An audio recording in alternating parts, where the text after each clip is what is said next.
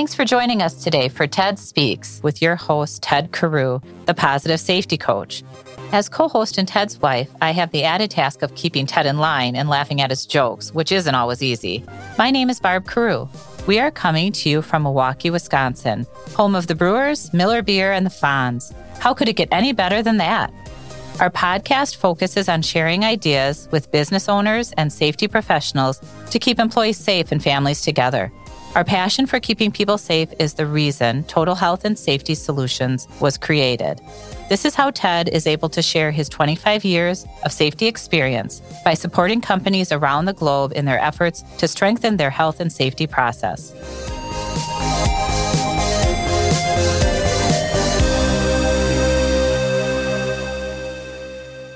Please join us in welcoming Peter Evans.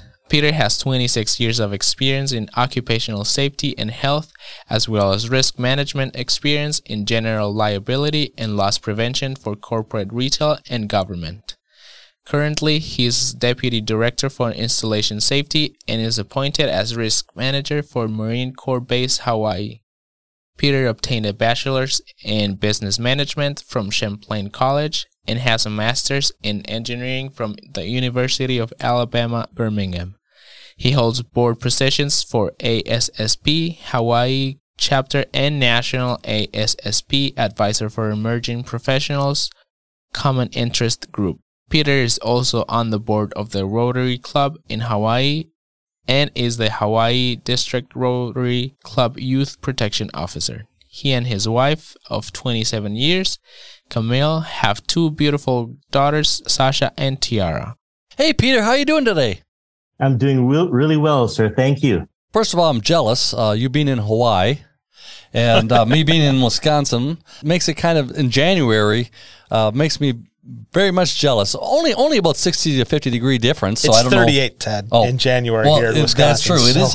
So it is pretty nice. We are having mild here in Milwaukee. Well, it is pretty cold here in Hawaii. It's about seventy five degrees. So yes, uh, we're hunkering down for sure. Get the jackets out. Yeah, go, that's right. Make it go to the grocery store. It could be tough.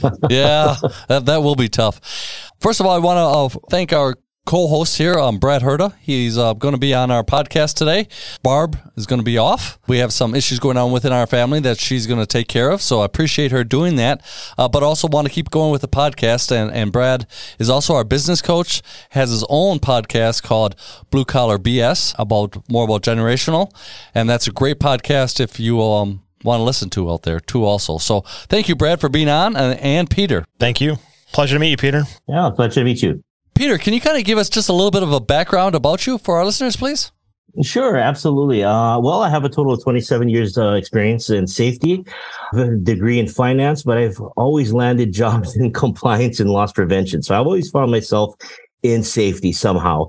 I have a master's in engineering and I have a business uh, degree. That's my bachelor's. I have two beautiful adult daughters, uh, one beautiful wife of 26 years. All right. Uh, and yeah, yeah, just uh, just living life and enjoying every minute of it. I, I love to play golf, by the way. Oh, good. We should meet up one day and go do that. Absolutely. Handicap is where's your index at roughly? on the golf game. What's your what's your golf index on your double digits? I'll, I'll be honest. I'll go out there and say double digits. I I, I won't say anything uh, other than that. But that's okay. It's all know, good. It's, it's the winds out there have to be difficult to play in. I would imagine a little bit, a little bit. It, it does become a little challenging, but it's you know we whenever we we get together with a bunch of folks, uh, we always have fun.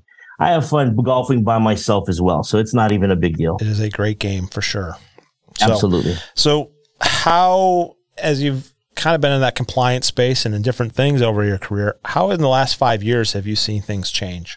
Oh, geez it's a lot different. It's a lot different from the last five years. Well, I currently work over, I'm a deputy director here for safety at the Marine Corps Base Hawaii.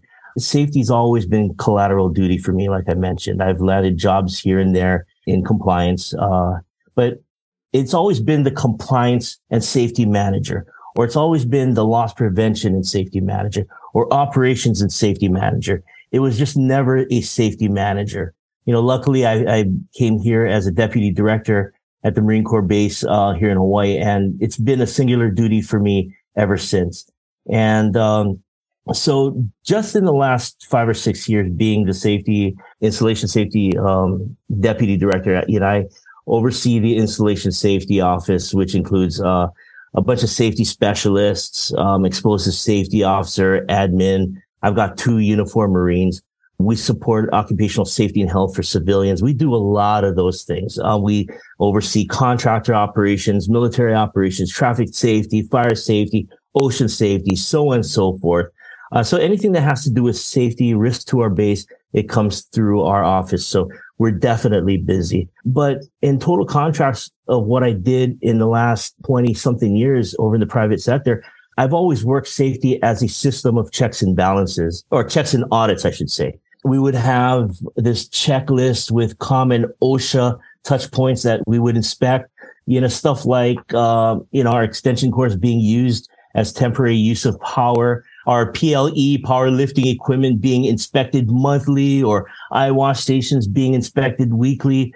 You know, we've had this motto. It was funny. Um, inspect what we expect. And it was just that. Uh, it was just a checklist with yes or no or NA and a little section in the, in the end where you notate your deep, uh, in detail some of your findings. Then you go and discuss your findings with management and hope they correct it right away or else you would uh, be chasing them. And and after all of that, you'd file your audit so that uh, when you're audited, you can see that you you did your job. And I always call this not fun safety. And so that's the safety that I've always experienced. And it's funny because that wasn't just one area um, that I worked at. It, it was different places, different private sectors, different companies that I've worked at that that all kind of had the common mentality of this checklist safety. Because if we check the box, it's not my fault. We yeah. did it. It's got to be their fault now. It's not my fault. It's, Absolutely. I, I, kind of blame it on the, you know, it's it's one of those things that we we've always that stigma that we've always tried to to change throughout our, our industry, and that's operations versus safety, revenue versus non-revenue. I, I got another thing too. Is you know one thing that I thought at the time was awesome were accident free days we counted the days that we were accident free and we would celebrate with burgers and hot dogs. And, you know, if we went 365 days accident free, employees would get a cash bonus and some recognition from the region. And, and we'd celebrate with some more free food like steak lunches. Um, you know, we'd think that was awesome, right? You know, until we had an employee injury.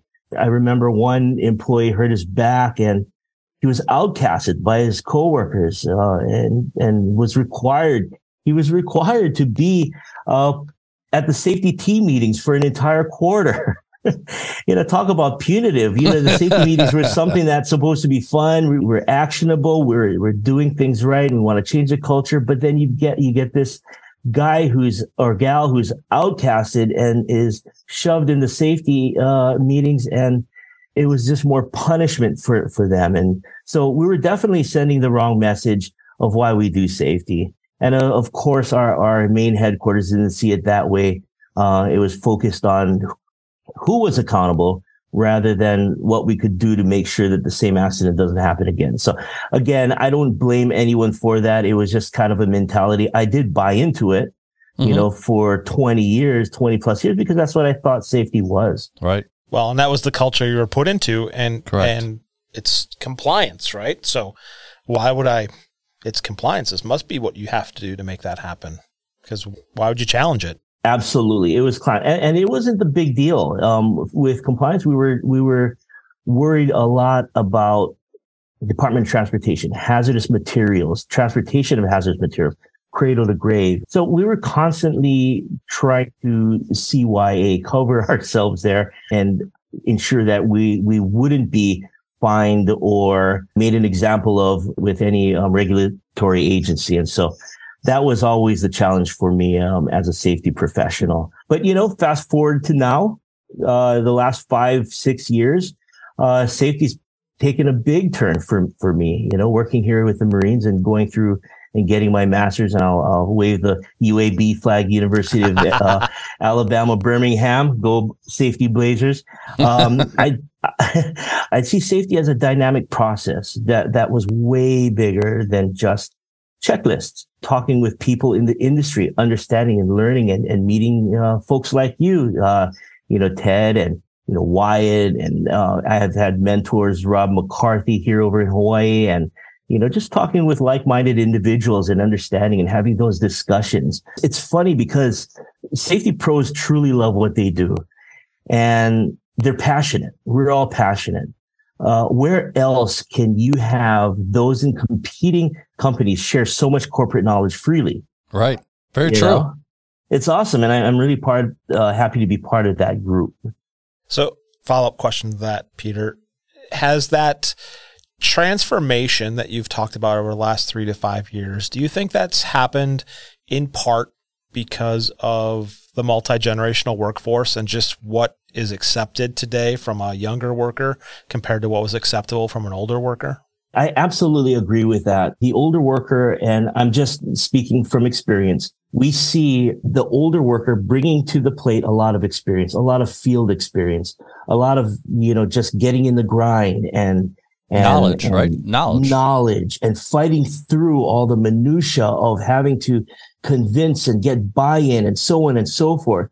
Then you have this younger generation, you know, a, a lot. I don't want to say a lot more educated, but having to go through um, many different resources out there. You've got tons of books, tons of certification out there. Um, you can you can go and get a degree in safety, occupation, occupational safety, and health and you you have these perspectives and these these really dynamic ways of looking at uh, safety in in a different lens. And so sometimes those forces clash and, and, it's hard but when when they work together you know you have the experience versus some of the the aptitude the um, scholar like I, I, would say perspective it changes everything. I think uh, you take a look at risk in a different way instead of just looking at the who's accountable. You're looking at what's the hazard and why did it happen, you know? What are your thoughts really on how important human factors are in safety? Oh, they're very important. And I never realized that until I, I came here and, and worked for the Marine Corps and also going through some of the schoolwork that I've gone through and the studies and the research. Um, human factors is defined by the World, World Health Organization, saying that uh, there are individual characteristics which which influence behavior at work in a way that can affect safety and health. And so, you know, one thing that you have to realize that I had to realize in changing my own culture is the fact that accidents will happen. It's having to change that mindset. And accidents are inevitable. It'll happen as long as humans are involved. but outside of just seeking out who's responsible, there's got to be a why. The workforce is human and humans are infallible. Drilling down uh, to past accident causes, I've discovered that accidents can really be attributed commonly by errors or unintentional mistakes, bad decisions or poor judgment, a disregard for procedures or rules. And all of this are influenced by humans. so it's, it really does have a, a big impact we all have something different on our mind, right? Everybody has something going on in their families or in their around them in their work area and stuff like that that really can contribute to the to making a mistake, right? Because they're not necessarily focused. Even the phones, right? Even even the simple things as phones, googling it all the time and and being on there can make those uh, type of uh, mistakes real quick, you know, and, and really affect our safety, don't you think? Absolutely, absolutely, Ted. And so, in some of my research, I looked at what drives some of these influences and we take a look at exactly what you just said you know um, tasks and workloads is the workforce working beyond its capacity. We had a great session between gabe and uh, wyatt several weeks ago talking about capacity and is the workforce over its capacity? Are we looking at employees and pushing them past their limits and expecting more? Uh, something's got to give what else drives these influences? Workforce environment, workplace environment. Uh, is it structured well? Right. Is it organized? Mm-hmm. You know, you've got a great opportunity right now from a case study perspective. Just take Southwest Airlines and and what happened with them here in the st- stateside, the Continentals here, as to what happened over the holiday break. Right, that was a, a complete people failure. We had we had no fatalities or, or airplane issues or anything like that. Thank goodness, because there's rules in play from the FAA to do different things. But you talk about setting things in motion and decision making and how things happen. Um, you may have a great case study right now with Southwest Airlines to talk with some of that. Absolutely. We're living it every single day, but, and you can really take a look at some of the examples that happen out there, some of the critical examples that test a company's resilience and test their workforce. And, and it's, it's remarkable. You know, it's remarkable. And, you know, you take a look at, you know, whether or not the, the, the workplace has a positive culture. Is there any issues with communication? Uh, is the workforce able to speak out without fear or speak without feeling like they they'll be judged? Exactly what you mentioned with Southwest having to adapt well and, and trust in your employees. And some of the other factors that I've seen, uh, leadership and resources, you know, poor leadership. You know, are there issues? Uh, are, are there unclear expectations or no real direction? Uh, or what about those in the Safety workforce? Safety professionals never decisions? have to deal with that, do they? I mean, everything for safety professionals is clear. Uh, there's no no questions about that. Oh my goodness, that's what keeps us. That's zero. what keeps us going. That's zero is the goal, going. right? It's, the expectation is zero. Yeah, so we keep it all consistent, right?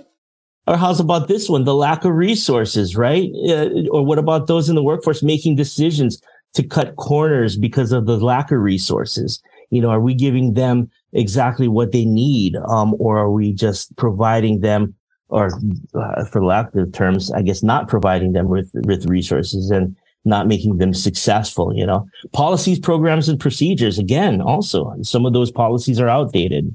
A lot of things. Um, competency and skill. Are we training? Do we have the best uh, trained individuals on the job? And really, the last thing here what drives these influences employee attitude. You know, do the employees actually care? Do they feel part of the organization? Are they vested in the organization? Are they, Are they valued, to? right? Absolutely. And that, I think that goes a long way in, in driving some of these um, human factors. So, so as you have gone through, you know, going from that compliance based to probably more of a little bit proactive uh, environment that you're in today, um, can you talk a little bit about what resilience you've had to go through and what that might mean to you and, and those that you support and educate? Absolutely. So, you know, one of my favorite quotes comes from Peter Drucker.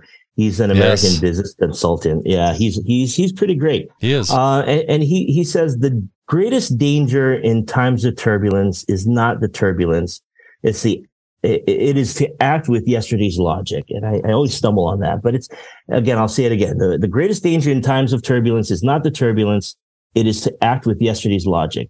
And I love this quote because turbulence, as Mr. Drucker speaks, is inevitable. It will happen. Yes. It's how we prepare ourselves for that turbulence. And this can transcend to anything in life. Um, you know, whether or not it's safety, whether or not it's business, whether or not it's just being a father, a mother, or anything. But, you know, using outdated logic and not using what we've learned from past opportunities uh, will, will prevent us from being stronger. It'll prevent us from bouncing forward.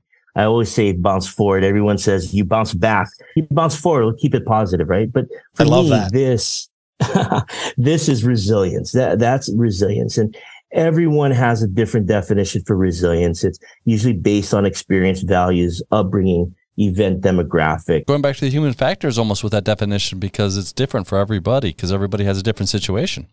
Everyone's got a different uh, situation and everyone learns and everyone has a different um, idea of what it what resilience is. And you know one, one guy tells me well Pete, uh, resilience is consistency of strength. Okay well you know we talked about that a little bit. One other guy tells me you know it's fight the good fight. This is an army guy telling me this, you know and someone else tells me being able to bounce back even though you get knocked down multiple times and one other guy says commitment and drive, no matter what happens. You never give up. Always aim for the goal, success. And uh, Mary Healy tells me uh, you're able to handle strife. So, you know, there's many different definitions, but clearly the spirit of rebuilding is the spirit of becoming stronger. The spirit of rebuilding is the spirit of becoming stronger and is the commonality here, I think, uh, with, with everyone. So, you know, for me, the best meaning comes from the book Resilient by Design, written by Joseph uh, which states resilience is a capacity to survive, adapt, and flourish in the face of turbulent change. I think that's pretty important. But, you know, for me in my experience, you know, just breaking down an organization and seeing it as a system, uh, I think that's important. Fiksel also said, and this is this is kind of interesting, and it really stayed with me for the last few years. Uh, and, and he said this regarding organizations that are structured to be resilient. He says, organizations structured to be resilient are like living organisms. They adapt, they're able to adapt, they're able to respond and use sense making. So I think this is pretty interesting because when you have a system, when you engineer a system per se, it's done specifically to the task on hand. Sometimes there's there's no reason for it to deviate. The the system is designed sometimes not to deviate.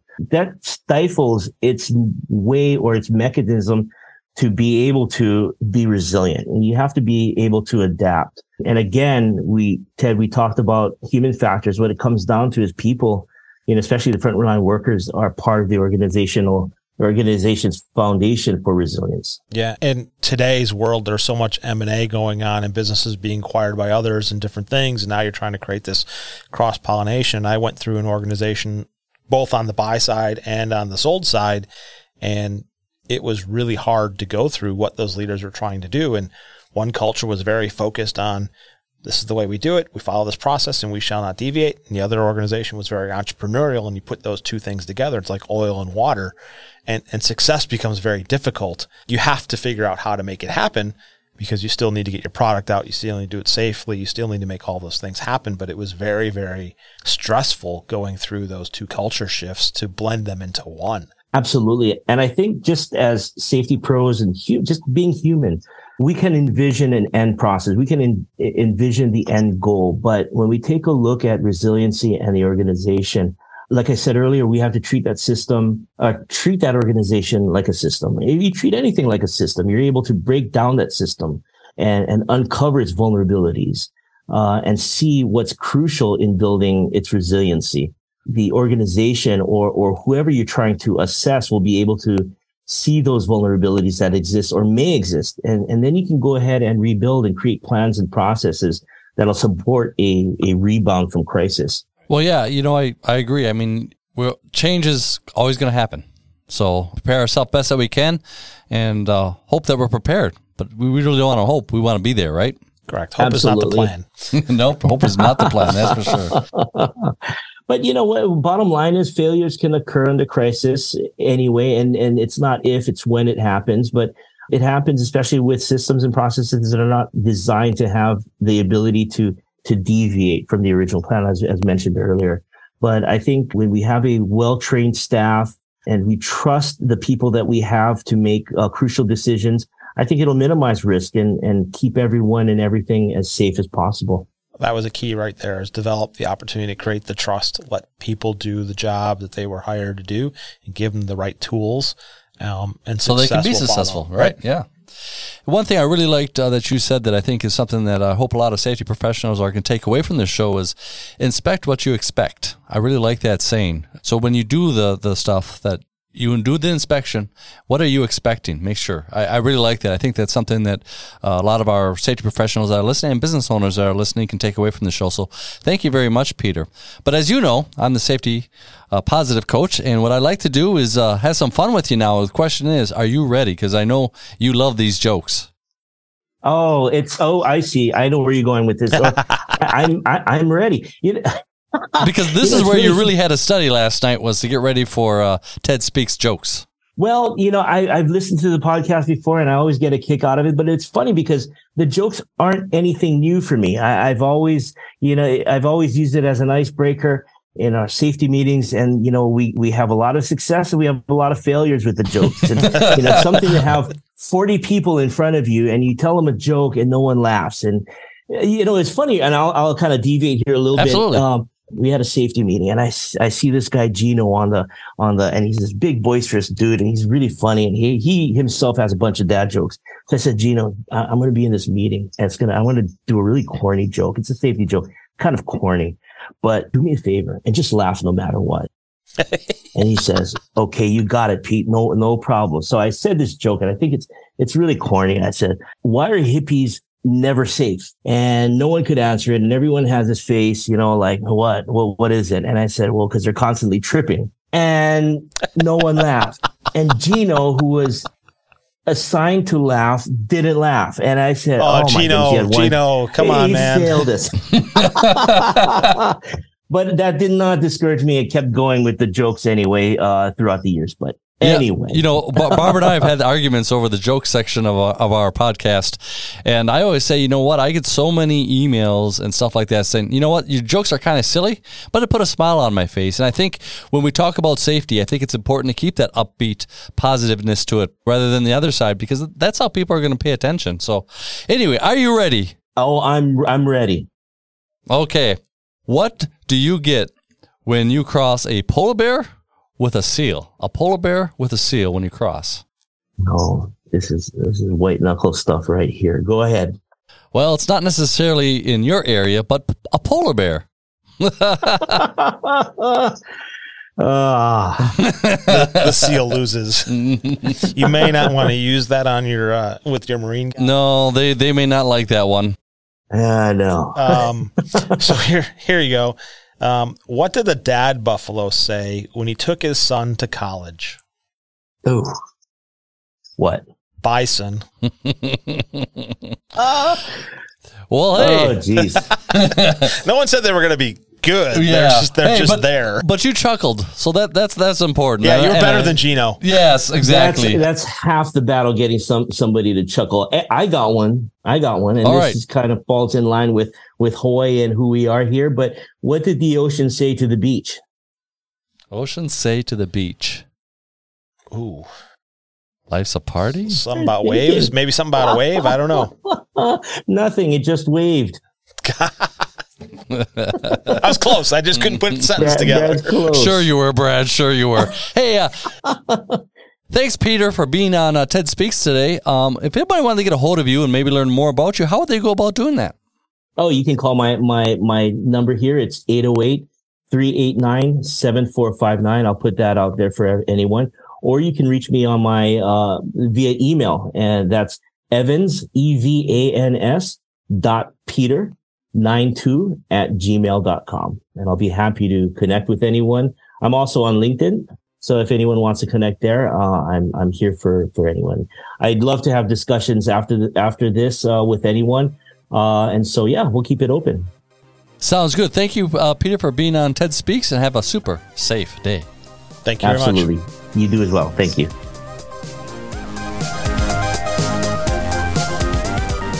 Thank you for listening to TED Speaks with Ted Carew, owner of Total Health and Safety Solutions, providing health and safety support to businesses by customizing a safety process to fit their needs, big or small. Please connect at ted.carew at healthandsafetynow.com or visit our website, healthandsafetynow.com, to share your safety stories or find out more about how we can work together to ensure your people go home safely and turn an expense into a profit center. Follow us and leave a review on your favorite podcast app. Have a super safe week.